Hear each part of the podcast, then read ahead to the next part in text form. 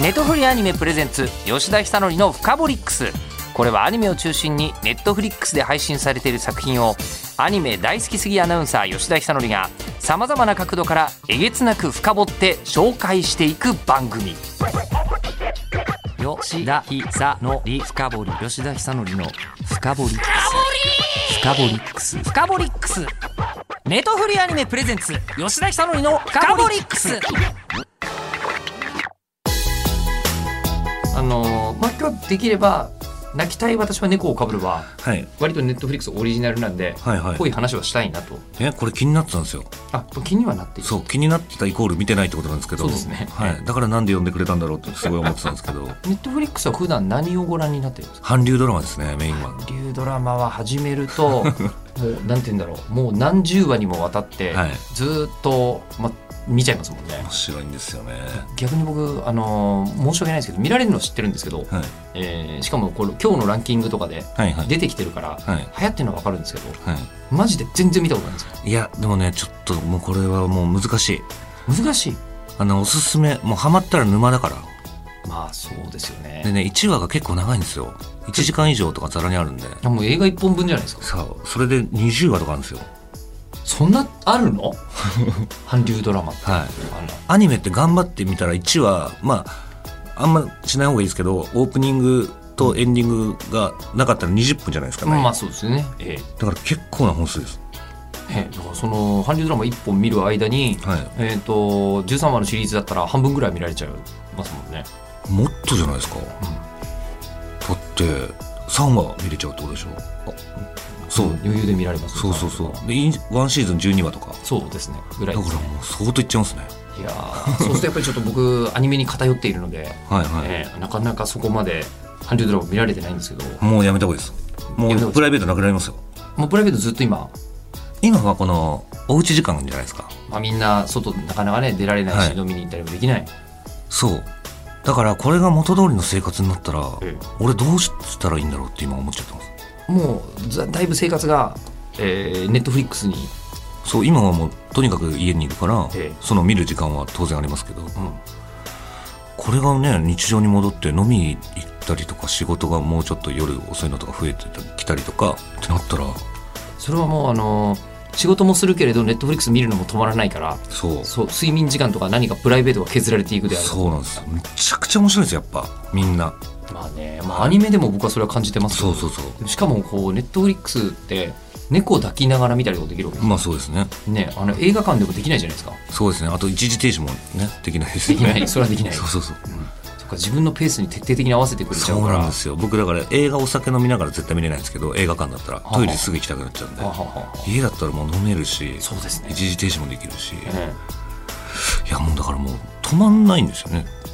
あのーなんか一人で過ごしてる時間長いんですね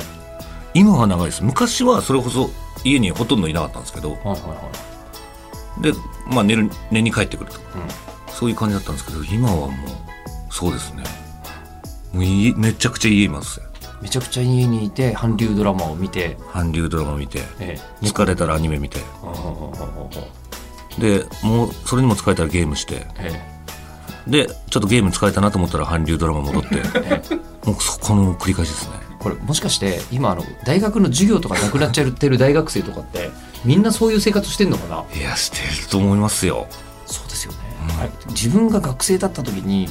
こうネットフリックスとかこんなにあったらうん、ちょっと信じられないことになりそうだなって僕ちょっと思うんですけどね、うん、今でこそちょっとちょっとずつ日常戻ってきてっえていう感じじゃないですか外にも出れる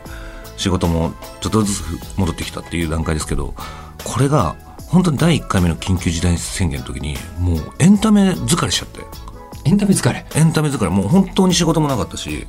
家の外も全然出てなかったんでもうマジで与えられるためだけのマシンみたいになって受け取り続けるそうそうそうそうでもうずーっと見てネットフリックスとかでゲームとかやってもう本当に何もしたくなくなっちゃって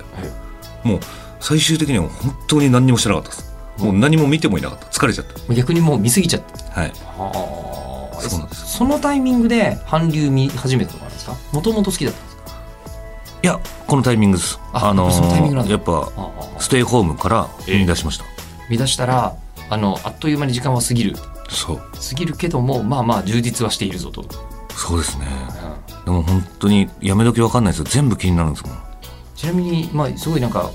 話題になったのいっぱいあるじゃないですか「愛の不時着」とか、はいねえっ、となんだっけえー、イテオンクラスイテウォンクラスとかいろいろあったと思うんですけど、僕はい本当に内容何にも見てないんですけど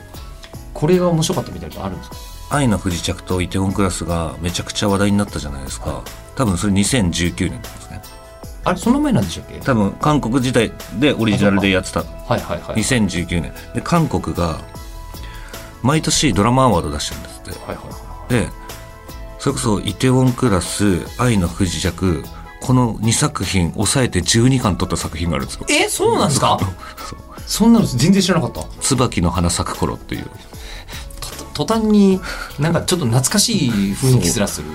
それがね今僕見てる最中なんですけどえそう面白いですそれはネットフリックスネでットフリックスで見れます「椿の花咲く頃はいネットフリックスさんは」ありが初とうござめいますて聞いたへえいやもうでもそれはねあんなに話題になった2作品を抑えての12巻、そうへ気になるでしょ気になりますこれ面白いんですよ一言どんな内容かこれがねちょっと不思議な話なんですけれどもええ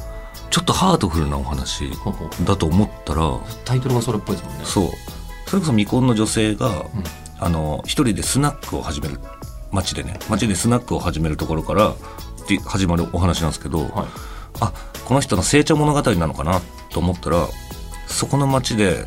何年か前に連続殺人が起きてるちょっと待ってくだ さい椿の花咲く頃って、そうそ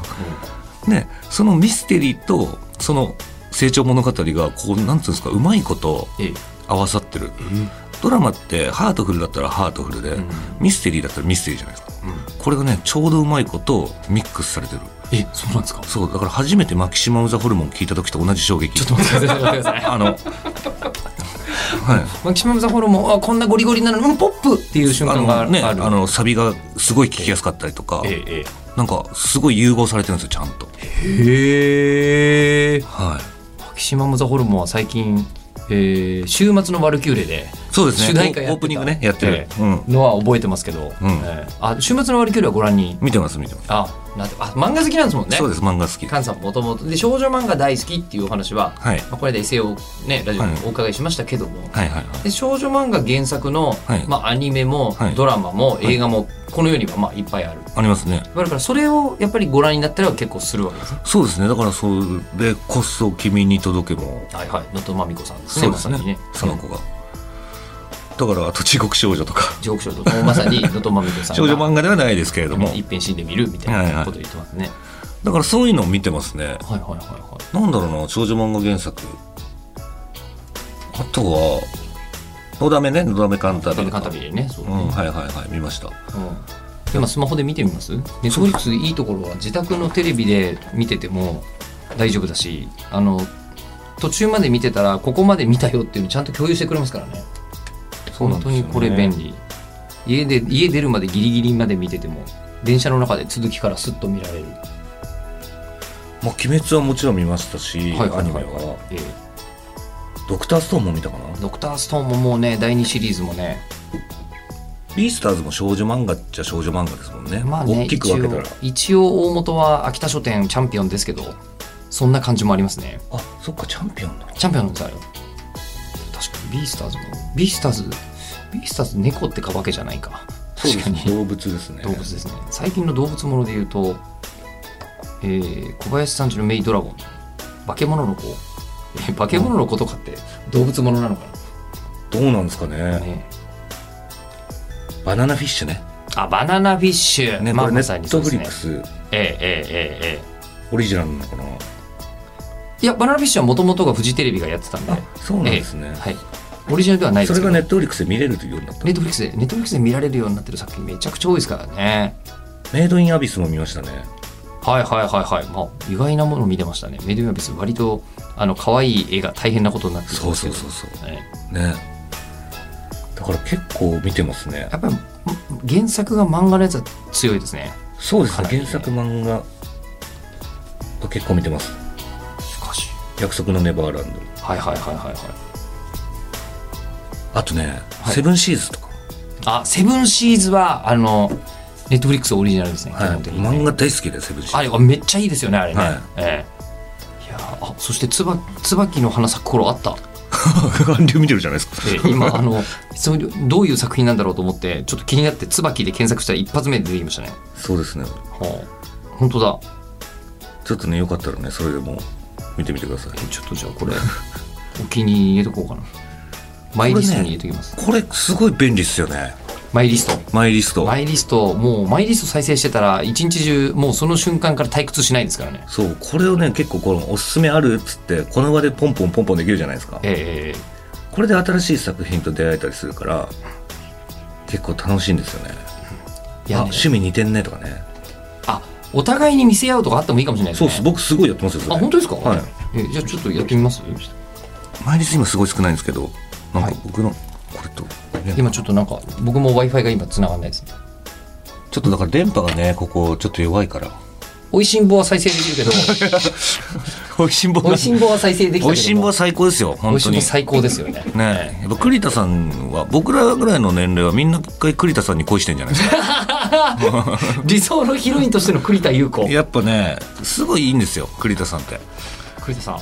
あいやっぱりこうう必ずこう、まあ、しっかり言ってくれるしええそれでいてなんかこう完全に止めるわけでもないという優しさみたいなのあるじゃないですあの菅さん女性の好みか、はいあの上品ですよね本当ですかだって能登真美子さんと栗田優子でしょはいはいそうですかなり上品寄りですよ、えでも一番最初になんか初恋みたいな人あるじゃないですか、はいはいはいアニメにもあるじゃないですかあ初めここからねみたいなね、はい、はい誰でした僕多分パトレイバー泉ノアですパトレイバーの泉のショートカットの人そうですはいはいはいはいはいはいもう大体においてほとんど付き合ってきた女性ショートカットですからああそっから始まるんですね始まるそれはある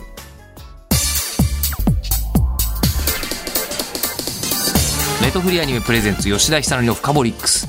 番組ツイッターもありますアットマークフカボリックスをぜひフォローしてくださいではまたお会いしましょうネトフリアニメプレゼンツ吉田久典のフカボリックスここまでのお相手は日本放送アナウンサーの吉田久典でした